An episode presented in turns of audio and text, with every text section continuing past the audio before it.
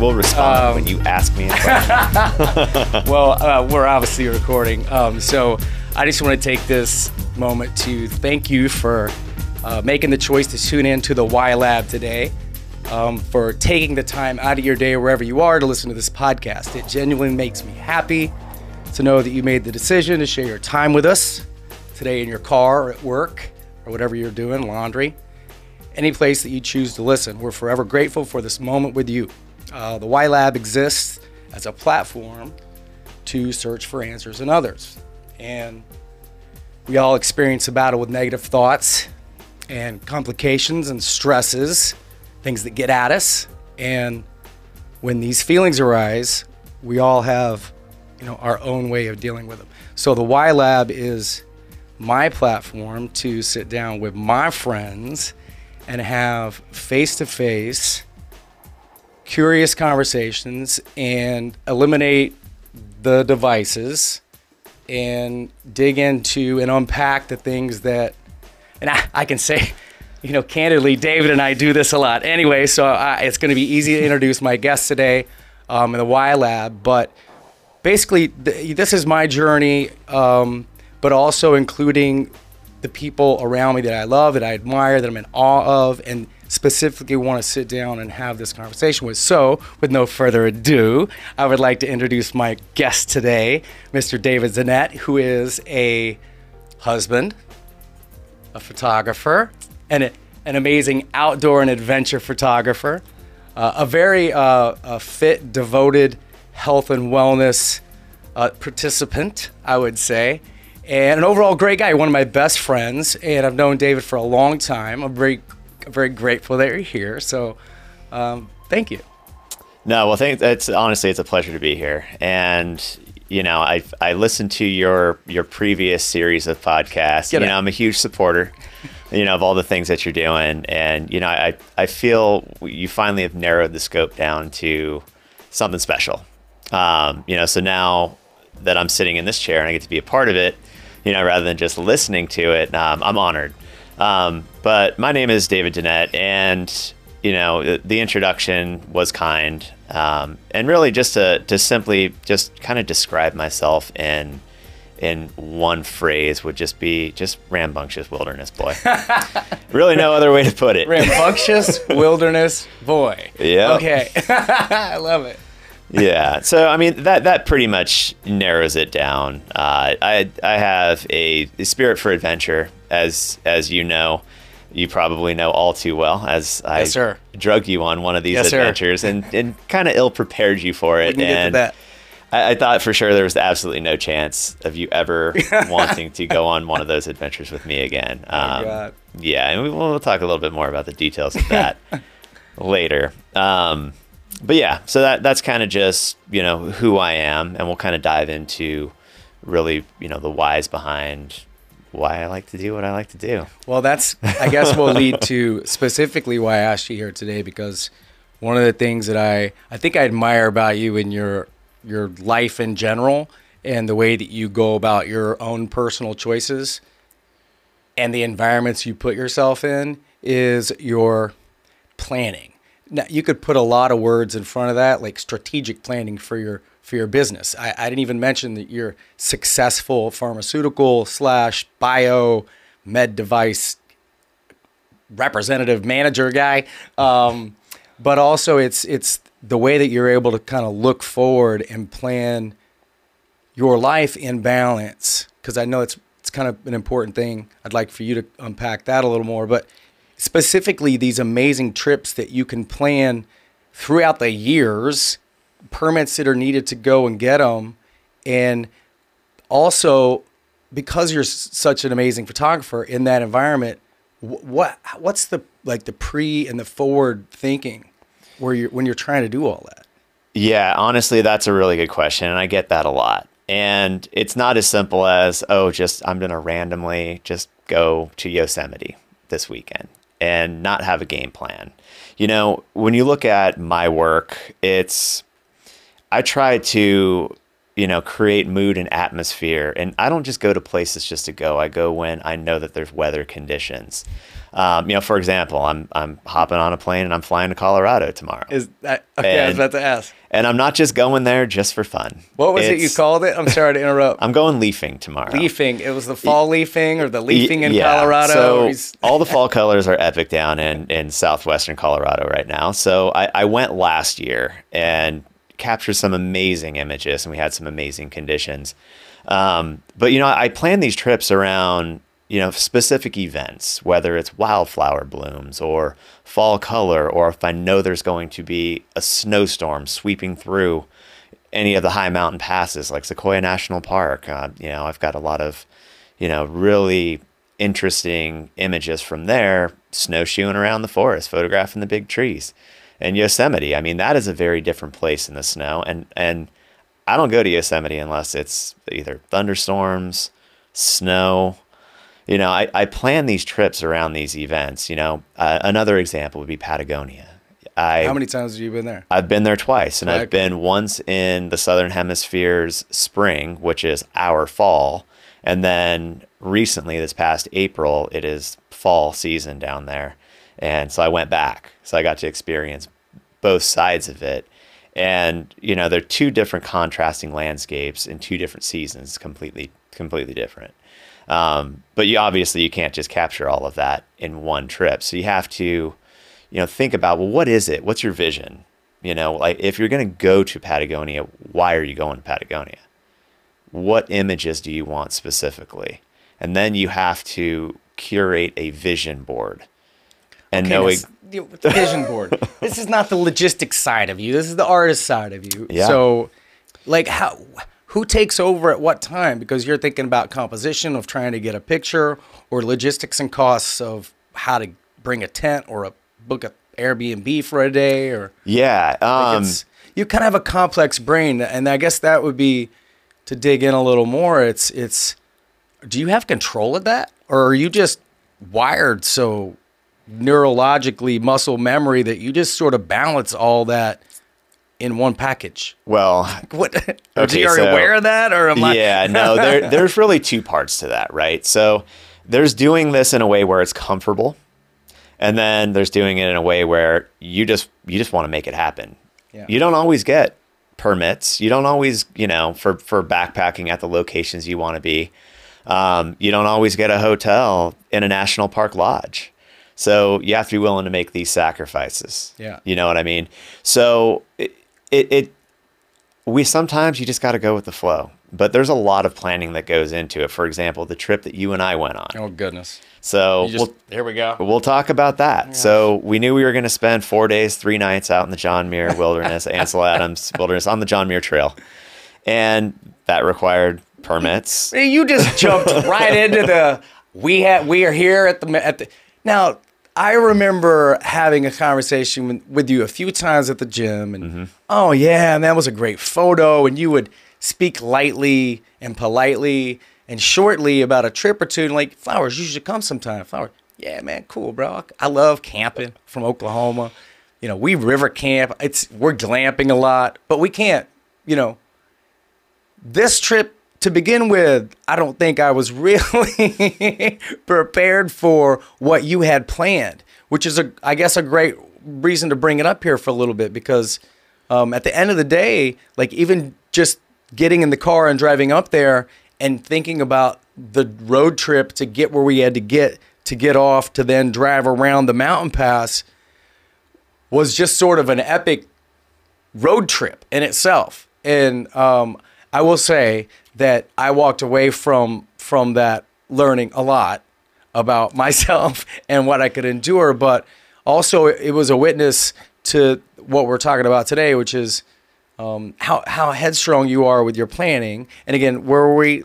The John Muir Woods, it was the Pyramid Lake? No. No, we went up to Evolution Valley. Lake, sorry. Yeah. Jeez, we're way up at the freaking Muir Trail.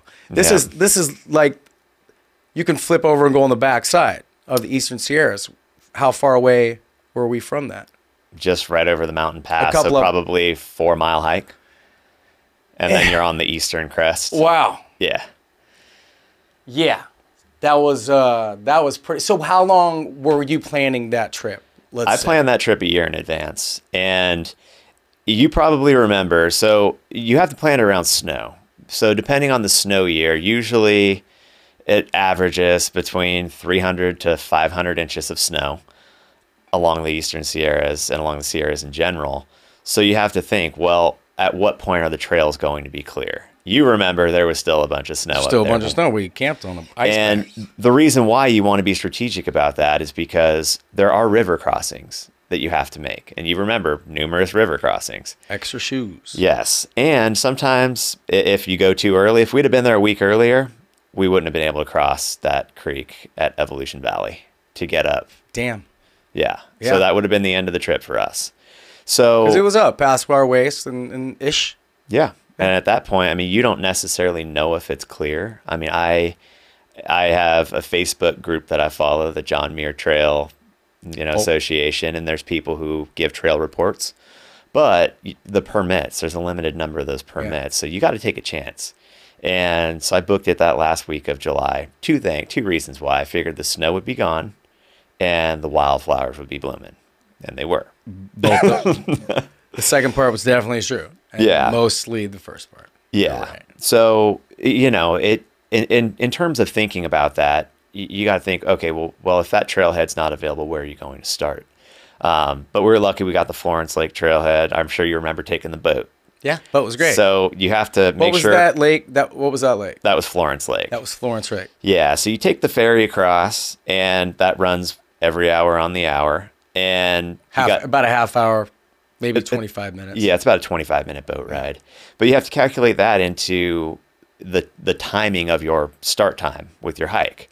So you remember how early we left. So we got up there around noon. We got on the ferry around around 1. You're making my feet hurt. Yeah, and then we had a set number of miles, and honestly, we didn't get to the point where I wanted to get to. But it's not all about me and what I'm capable of. I had Chris Whitney with me. You had our good buddy Chris. Yeah, so you have to account for that.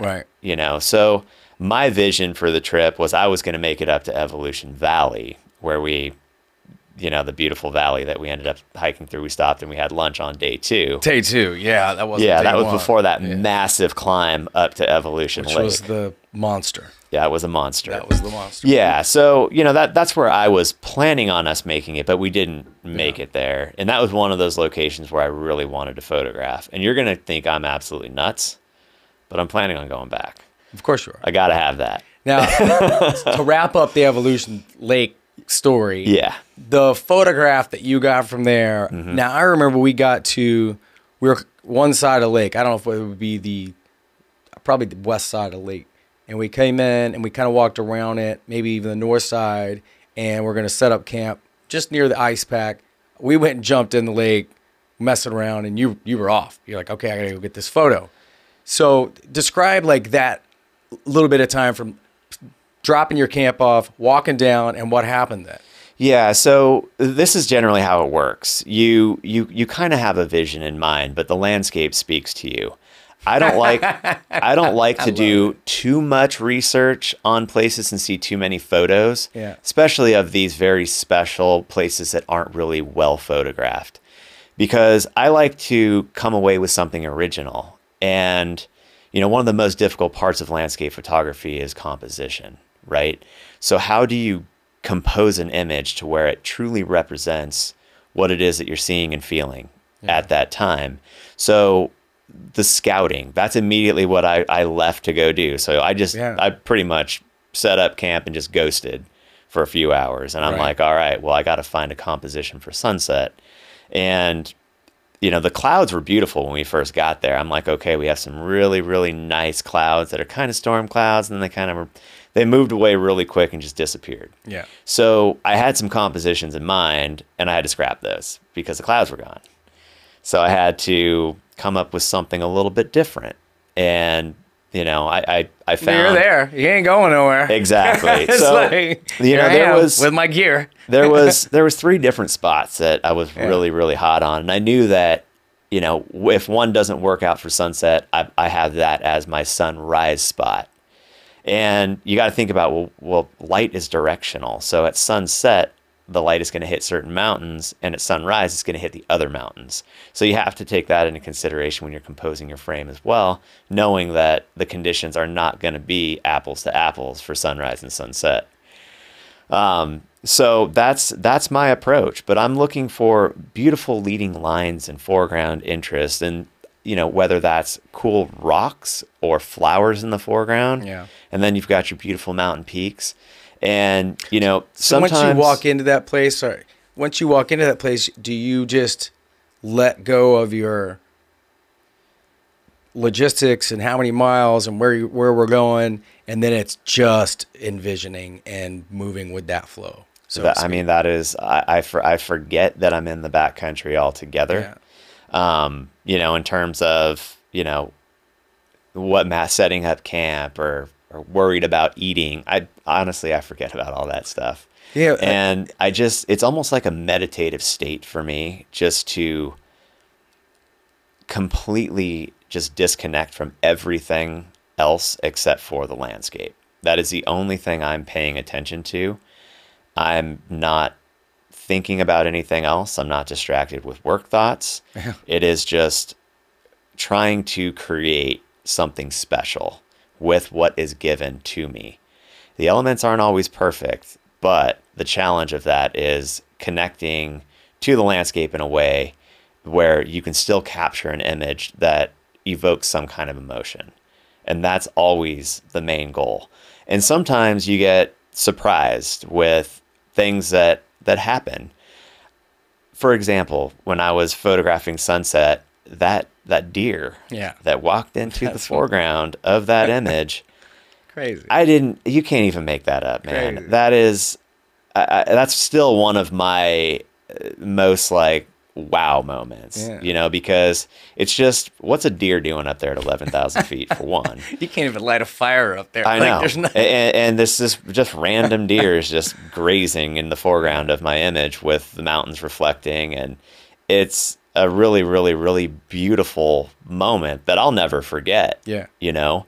And then in terms of weather conditions and light and mood, you know, I was in Patagonia, and it's the craziest displays of light I've ever seen down there. And my wife and I were photographing sunrise, and it was completely cloudy, and it was about 60-mile-an-hour winds. Like, we got blown over a couple times. It was just these really chaotic conditions, but yeah, the storm broke right as the sun was rising, and you got that beautiful alpenglow on the mountain. But what made it so unimaginable was the wind was blowing water vapor from the lake up into the air, and it's swirling. And if you know anything about side light and glow, well, it's not just the mountains that are glowing. Any atmosphere that flows in there, that's cool. The water vapor is glowing. So now I've got this beautiful atmosphere. I mean, I couldn't even have planned that or thought that up in my dreams. It's just, I get the goosebumps thinking about it too. But it's just, you just have to show up to these places sometimes, and you'd be surprised at what will happen. Yeah. Well, I'd say I wanted to remember something you said before you went to Patagonia. You said, a lot of times I just try to connect with the environment. And you went into the deer story, which I was hoping you were going to say, but I'd like to take a pause for a minute and come back to that specific comment about connecting to the environment, and maybe what you did in your youth and how you grew up and how you do that now. And we'll just take a quick break. I'm your host, Michael Flowers. I'm here with my good buddy, David Zanette. We're talking about adventure photography and planning, and we hope you stick around. We'll be right back.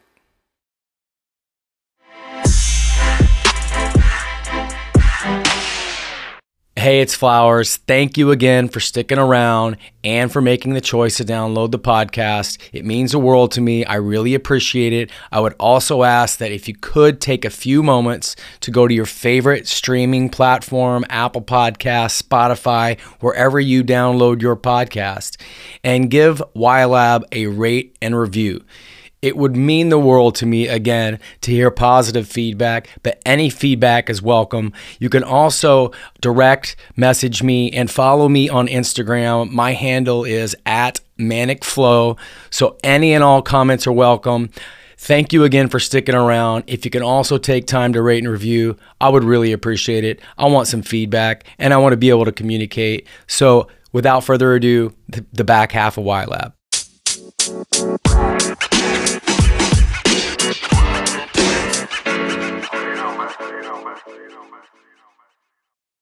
So welcome back to the Y Lab. I am your host, Michael Flowers, and I just want to reiterate why we're here, why the Y Lab exists. It's an opportunity for two humans to sit down face to face and have an honest conversation, ask each other questions about things that we admire about one another.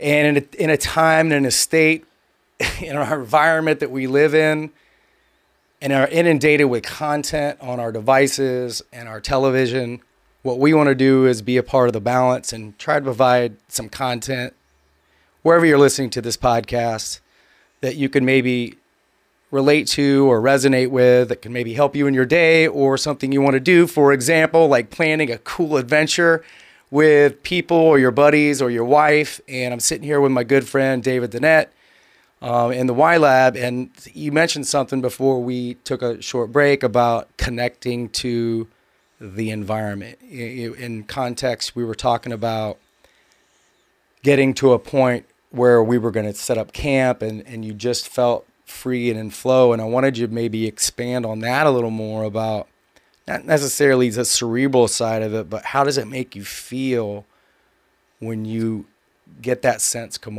over you? And can you describe that? You know, I guess, you know, that is, I think it's different for everybody. And, you know, some people have this connection spiritually to nature or however you want to interpret that. You know, but for me, it really started off at a very young age. I've always felt there was a connection with nature. You know, I didn't have the video game consoles growing up. My entertainment was, hey, go play outside, you know? So for me, it was just like, all right, well, let's just take our BMX bikes out in the woods. And in the summertime, it would be like, yeah, you're going to spend your summer with your grandpa in the Sierras. You're going to be out hiking and fishing. And that's really where my passion for the environment really came from. And it wasn't just about being out there, but I always had a curious mind about the processes of nature and sort of how the environment works. What do you mean the processes? Like evolution. You think about... Okay.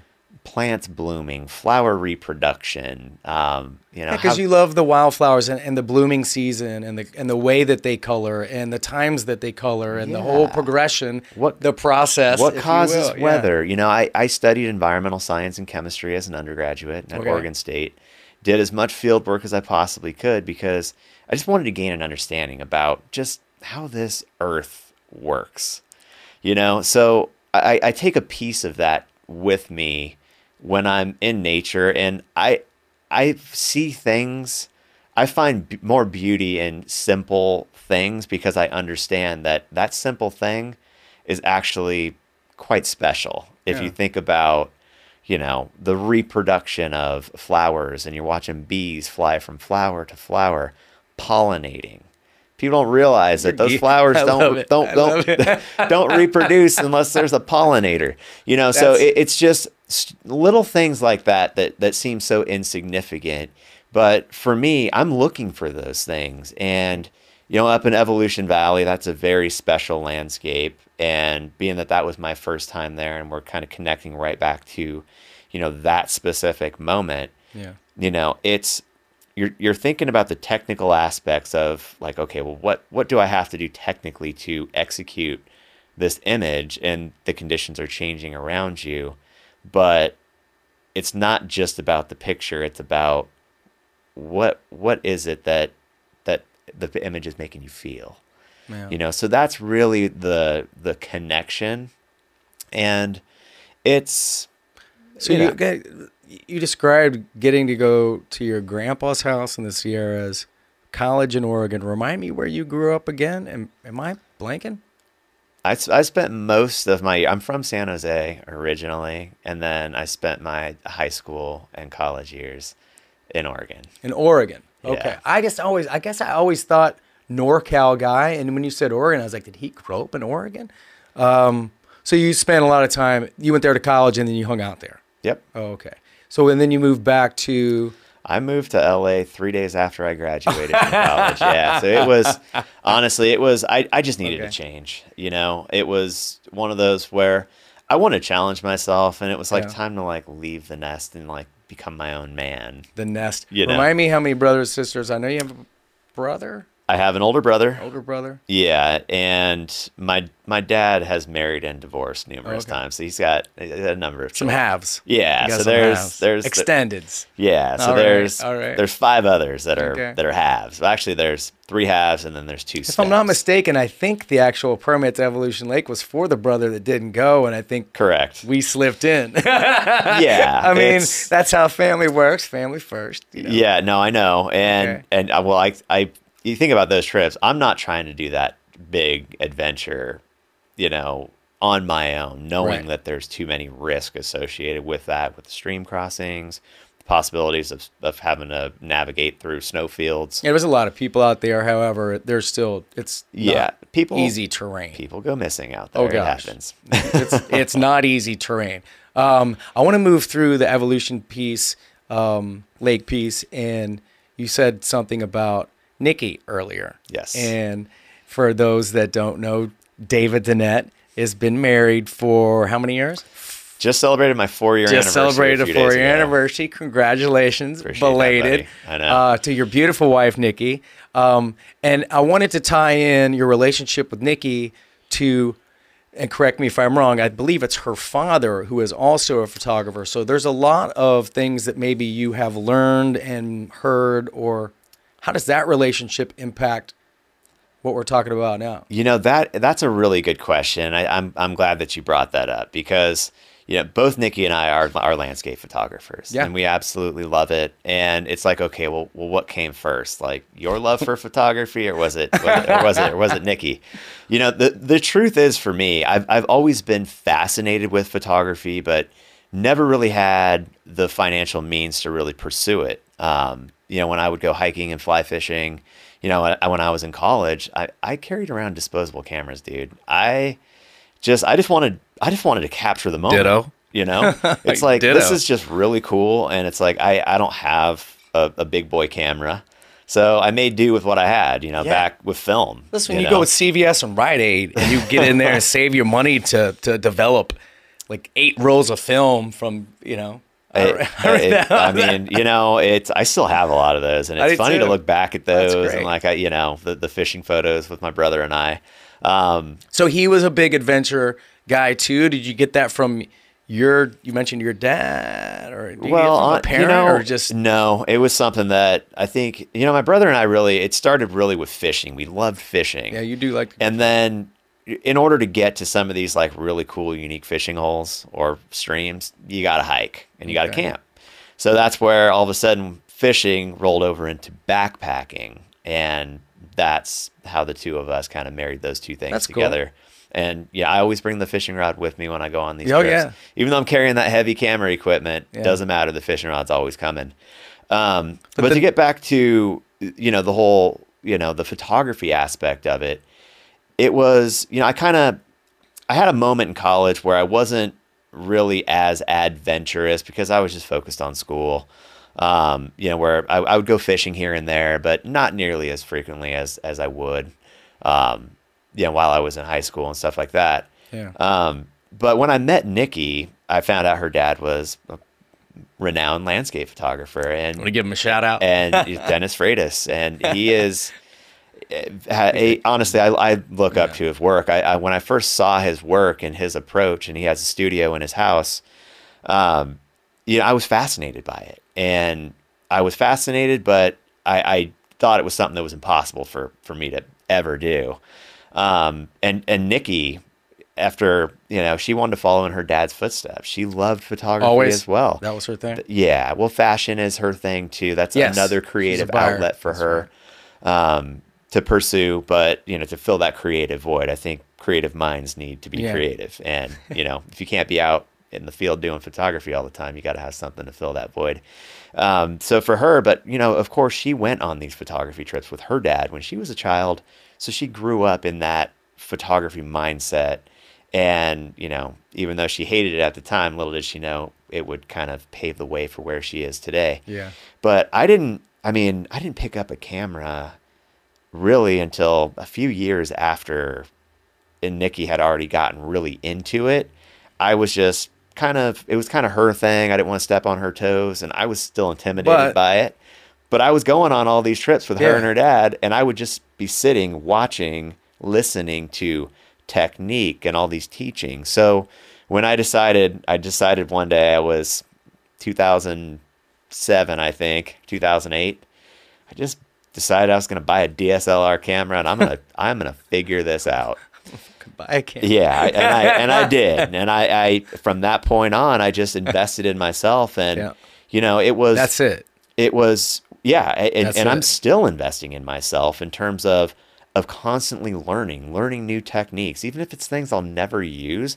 I just need to know what's possible, because now as you learn more, you can actually take processing techniques and apply that in the field, knowing that you're going to process an image a certain way. You compose an image so that you can bring it back, knowing that you're going to make it, because you're shooting raw, be able to create something special.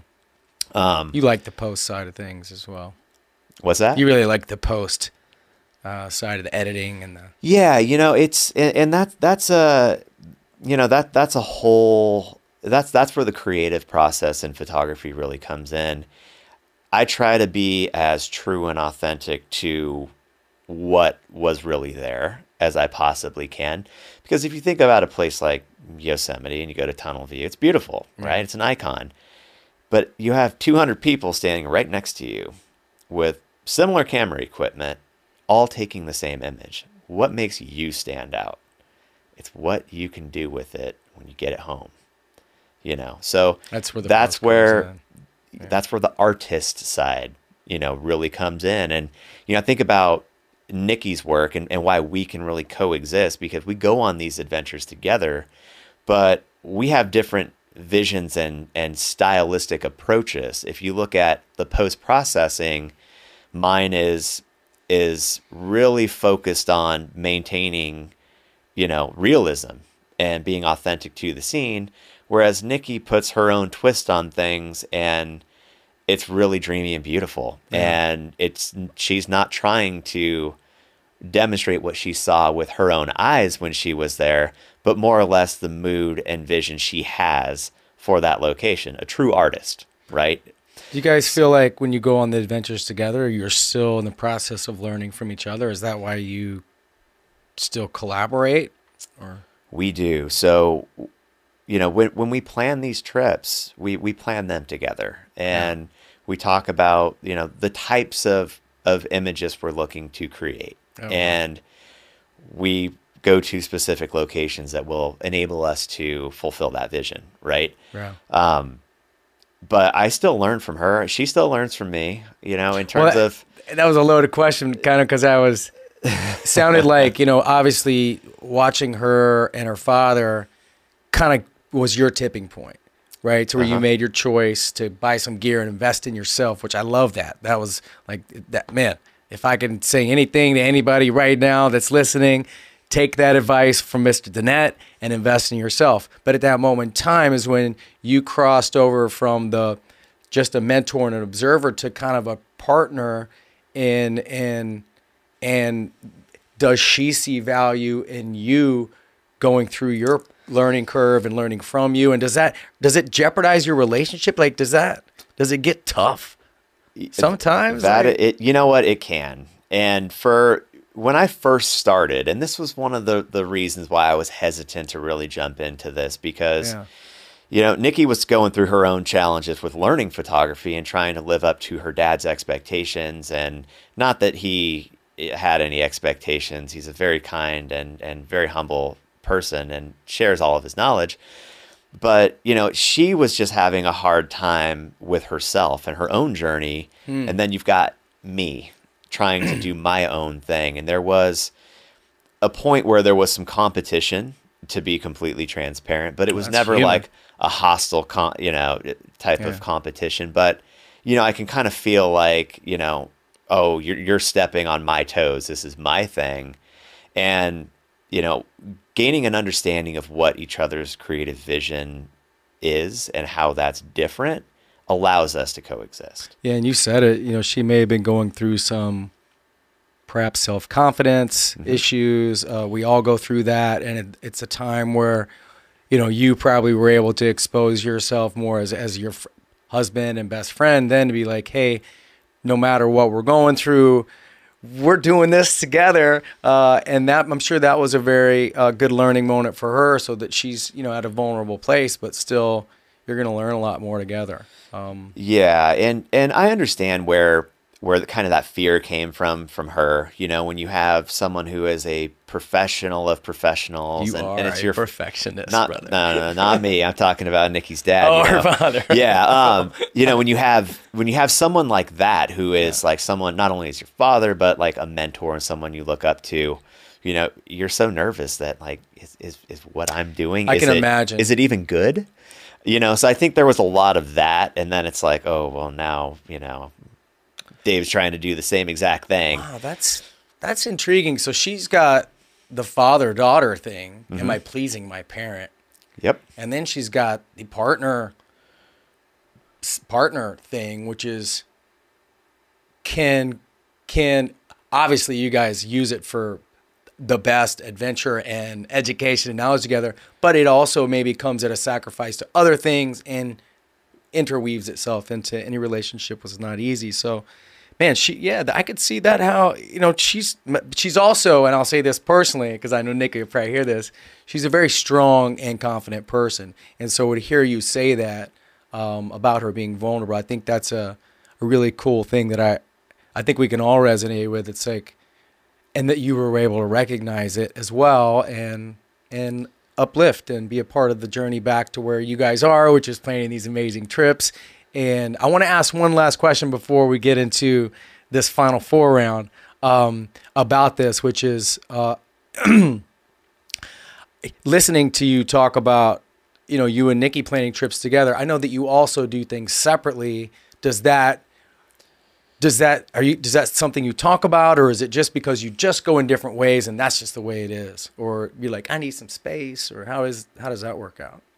You know, that's a really good question. And a good observation by you to notice that I go on, you know, I'm doing certain trips on my own. We did. Yeah. And I think, you know, she understands that there's an adventure side to me that's not just about photography. So I need to be able to go on these backpacking and fly fishing adventures where there's photography tied into that, where she's not necessarily included, and it's just not an enjoyable experience for her, you know. And then there's certain places photography wise that I really want to go to that she just doesn't have any interest in going to. And, you know, so I get, you know, those are adventures and those are trips that I will plan on my own with, you know, other friends and other photographers. And she has, you know, her group of friends sometimes where she'll just disappear off to, you know, the mountains for a weekend with her friends, and they're doing their thing. And that's cool. And I'm totally okay with that. You guys have a great relationship, by the way. Just from the outside looking in, it seems very fluid and natural and loving, and you're both super smart and confident, good looking folks. So it's one of those you're like, okay. The best way to describe it really is supportive. We are really supportive of what each other are trying to do. You know, so I'm really supportive of, you know, her being a great photographer, whatever resources she needs. Even when we're in the field and I find something really awesome, I always share it. You know, I don't hoard it. And then, you know, because she's going to see it and be like, well, why didn't you say anything? Not only that, but we talked about, you know, the post-processing. I'm going to have my own take on everything. Yeah. So is she. So it's like, just be supportive of each other. And that's how we've been able to really coexist in this landscape photography realm and still maintain a healthy relationship. That we can end right there. I love that. Thanks, Dave. Yeah. Love to hear that. So thanks, Nikki and David, for being a part of that last little bit. I like to end Y Lab with what I call the final four. So it's the final four questions. We'll do this in like a sentence or less if you can, and it'll be a little rapid fire. So first question is, if you have your first child and you had to pick either her father or your father to name the child, who would you select? Oh, I would select Nikki's dad. I mean, my dad's an idiot. Okay. I don't know, he's got to name enough kids anyway. Okay. Fair enough. Question number 2. What is the most least expensive item that you own that you could not live without? Oh, boy. I don't know. That's a tough one. Let's go back to that one. No, take your time. Rapid fire. What's the most least expensive thing you own that you could not live without? Probably my knee sleeves for CrossFit. I love it. There's just no living without those things. Oh, my goodness. Okay, got question number 3 is, if you were stuck in an elevator, would you want the air conditioning on or the heater up?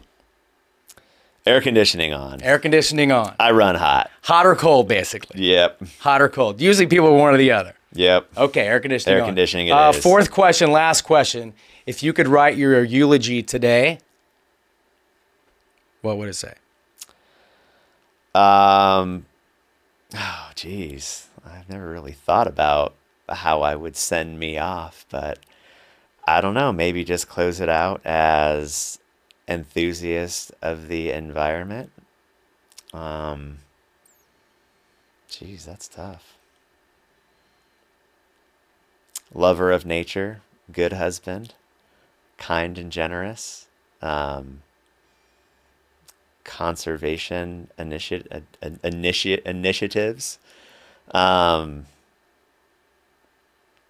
and just, I would say, a motivator and encourager of positivity. Awesome. Yeah. Awesome. Well, thank you, David Zanette, for being my guest today on the Y Lab. Is there anything that at this point, like, this is kind of back end Q&A, anything over the last half hour we talked about that you... No, I mean, it's an honor to be on the show. And I think about kind of reliving some of this stuff. These are things that I haven't really thought about in a long time. Yeah. But, you know, I think we all have a why, right? Why we do certain things and why we like certain things. And we're all wired a little bit differently. And I think some of the stuff that I do is wildly outlandish. And most people look at it and just like, you're just crazy, man. But for me, it's like, it's what makes me feel alive. So, you know, having this conversation about it, it's like, I'm just like, thank God I'm going to Colorado tomorrow, man. I gotta get out and be adventurous. That's great, man. Well, I couldn't be more grateful for your time being here today. I always love seeing you, no matter where we're at and what environment it is. And I look forward to seeing you again.